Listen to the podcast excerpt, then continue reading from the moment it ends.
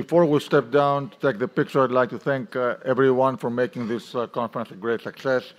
Thank you to the panelists. If you allow me, let's have uh, a round of applause also for our chairman, who has been uh, working throughout the day.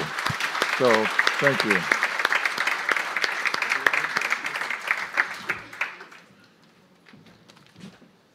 Well, Nico, Olga, thanks very much uh, sincerely for that amazing support you've given this venue, and the fact you're doing an accomplishment, a tremendous achievement by what we're doing here in Cyprus.